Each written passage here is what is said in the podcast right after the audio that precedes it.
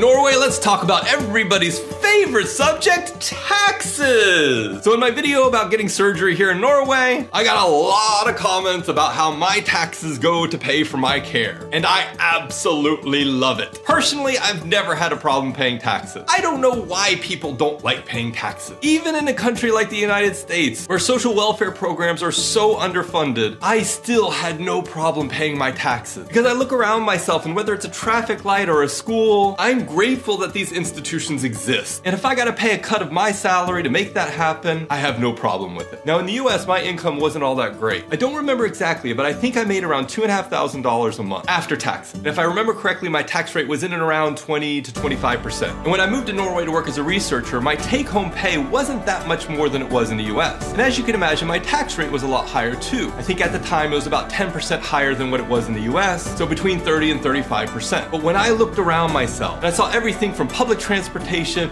to the parks and the universities, and I breathed, for me, what was the cleanest air I'd ever breathed before, and tasted some of the most delicious water coming straight out of the tap. Every time I got my paycheck and I saw my pay before taxes and after taxes, I felt great. And I also felt great with the knowledge that even though I don't necessarily use all of the social welfare benefits that are available to everyone in Norway, I am happy that they're there for others, and I'm happy to know that they're there for me if I ever need them. So yeah, I pay more taxes than I did when I lived in the United States, but I get a return on that investment every day of my life. And there's no price I could possibly pay to have clean air, good drinking water, and the assurance that if anything were to happen to me, that I would be taken care of. And what that gives me is a fundamental quality of life that incentivizes me to work hard and contribute to my community and the world around me. So each spring when I get my tax statement from the Norwegian government, I open it with a smile.